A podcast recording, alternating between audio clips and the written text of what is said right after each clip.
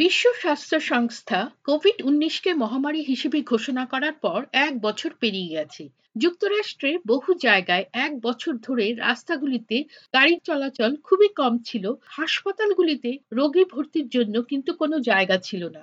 এ বিষয়ে voice of আমেরিকার সংবাদদাতা স্টিভ পারাগোনা তার এই প্রতিবেদনে কোভিড উনিশ পরবর্তী আগামী মাস এবং বছরগুলি কীরকম হতে পারে তাই নিয়ে আলোচনা করেছেন রোগ নিয়ন্ত্রণ ও প্রতিরোধ সংস্থা সিডিসির প্রাক্তন পরিচালক টম ফ্রিডেন বলেন I think by the fall, unless there's something very bad with variants that comes along, we're going to see sporting events in person, we're going to see uh, social events, movies, theater, uh, restaurants and bars. আমি মনে করি যদি আবার খুব খারাপ কিছু না হয় তবে শরৎকালের শুরুতে অর্থাৎ সেপ্টেম্বর মাস নাগাদ আমরা ব্যক্তিগতভাবে খেলাধুলার অনুষ্ঠানগুলোতে উপস্থিত থাকতে পারব।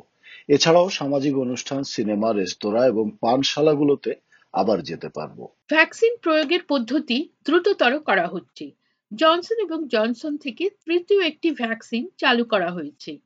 প্রেসিডেন্ট জো বাইডেন প্রশাসনের দ্বারা প্রতিষ্ঠিত একটি চুক্তিতে মার্ক নামক একটি প্রতিদ্বন্দ্বী সংস্থা সরবরাহ বাড়াতে সহায়তা করবে বলেই আশা করা হচ্ছে। প্রেসিডেন্ট জো বাইডেন বলেছেন যে আগামী মে মাসের শেষের দিকে আমেরিকাতে প্রতিটি প্রাপ্তবয়স্ক মানুষের জন্য পর্যাপ্ত পরিমাণে ভ্যাকসিন সরবরাহ করার পথেই তিনি এগোচ্ছেন। জর্জটাউন বিশ্ববিদ্যালয়ের স্বাস্থ্য বিশেষজ্ঞ লরেন্স গোস্টিন বলেন We'll have an oversupply, and I suspect that by the summer, we'll start to be donating our doses to low and middle income countries. আমাদের কাছে টিকা অনেক বেশি মাত্রায় থাকতে হবে এবং আমি অনুমান করছি যে গ্রীষ্মের শুরুতে আমরা নিম্ন ও মধ্য আয়ের দেশগুলোতে আমাদের টিকা অনুদান দিতে শুরু করতে পারব মিস্টার গোস্টিন বলেন যে ধনী দেশগুলির স্বার্থে নিম্ন আয়ের দেশগুলিতে টিকা দেওয়ার বিষয়টি নিশ্চিত করার প্রয়োজন রয়েছে যে সমস্ত জায়গায় ভাইরাস এখনও ছড়িয়ে পড়ছে সেখানে কিন্তু ভাইরাসের কোষগুলি প্রজনন করে আরও বিপজ্জনক নতুন রূপ নিয়ে ভাইরাস উপস্থিত হতে পারে। এর ফলে কিন্তু মানুষের জীবনযাত্রা স্বাভাবিক হতে আরও অনেক বেশি সময় লেগে যাবে। কিছু কিছু ভাইরাসের নতুন রূপ ইতিমধ্যেই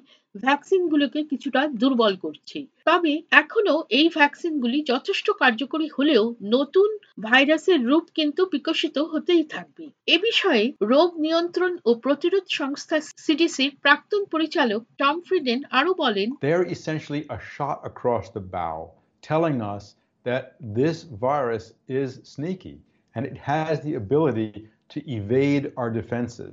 এই ভাইরাসটি অত্যন্ত সন্তর্পণে, অর্থাৎ আমাদের অজান্তেই চুপি চুপি শরীরে ঢুকে পড়ে এবং এটি আমাদের শরীরের প্রতিরোধ ক্ষমতাকে নষ্ট করে ফেলার মতো ক্ষমতা রাখে এবং সেই কারণেই সহজেই আক্রমণ করতে পারে।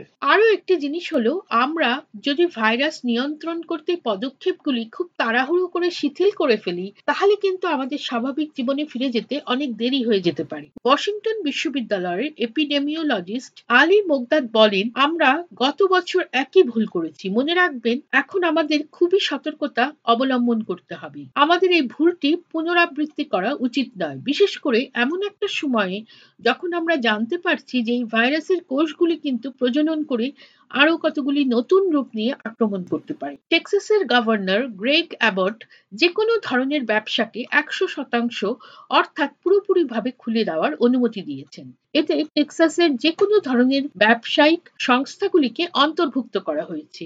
ব্যবসা ছাড়াও সারা রাজ্য জুড়ে মাস্ক পরার বাধ্যতামূলক আদেশেরও তিনি সমাপ্তি ঘোষণা করেছেন। প্রেসিডেন্ট জো বাইডেন এই পদক্ষেপটি কিন্তু সমর্থন করেননি। তিনি বলেন যে, আমি মনে করি এটা একটা খুব বড় ভুল এবং এতদিনে সবাই নিশ্চয়ই বুঝতে পেরেছেন যে, এই মাস্কগুলি কিছুটা হলেও এই রোগ প্রতিরোধ করতে কিন্তু সাহায্য করে। সবচেয়ে বড় দীর্ঘমেয়াদী সমস্যা হলো সেই সব মানুষ যারা ভ্যাকসিনগুলিতে বিশ্বাস করেন না। এই সম্পর্কিত একটি সমীক্ষায় বলা হয়েছে যে, আমেরিকানদের প্রায় এক চতুর্থাংশ, আফ্রিকার ছয়টি দেশের প্রায় তৃতীয়াংশ এবং লেবাননে উনআশি শতাংশ মানুষ এই ধারণায় বিশ্বাসী জর্জটাউন বিশ্ববিদ্যালয়ের স্বাস্থ্য বিশেষজ্ঞ লরেন্স কাস্টিন বলেন There is deep hesitancy. I think it will, will people will get less hesitant as they see this working and they see their neighbors and family members getting vaccinated. এখনও বহু মানুষ এই টিকা নেওয়ার ব্যাপারে যথেষ্ট দ্বিধাগ্রস্ত আমি মনে করি সেসব মানুষ যদি দেখে যে এই টিকা কাজ করছে এবং তাদের প্রতিবেশী এবং পরিবারের সদস্যরা টিকা নিচ্ছেন তখন তাদের এই মানসিক দ্বিধার অবসান ঘটবে। এরপর সেখানে খুব কম সংখ্যক মানুষ থাকবে যারা এই টিকা নিতে চাইবেন না। পরিশেষে এটাই বলা যায় যে কোভিড উনিশ এখনও আমাদের সঙ্গে থাকবে সুতরাং আমাদের সবাইকেই হয়তো বছরে একটি করে টিকা নিতে হবে। বিশেষজ্ঞরা বলছেন যে ভ্যাকসিন উৎপাদনের জন্য বিভিন্ন দেশগুলিতে কিন্তু এখনও আরও অনেক কারখানার প্রয়োজন রয়েছে। পৃথিবীর ধনী দেশগুলির জন্যই শুধু টিকার ব্যবস্থা থাকবে এবং গরিব দেশগুলি ক্ষতিগ্রস্ত হবে, সেই দিন যেন আমাদের আর না দেখতে হয়, তার জন্যই কিন্তু এই ভ্যাকসিন কারখানাগুলির আরও প্রয়োজন রয়েছে।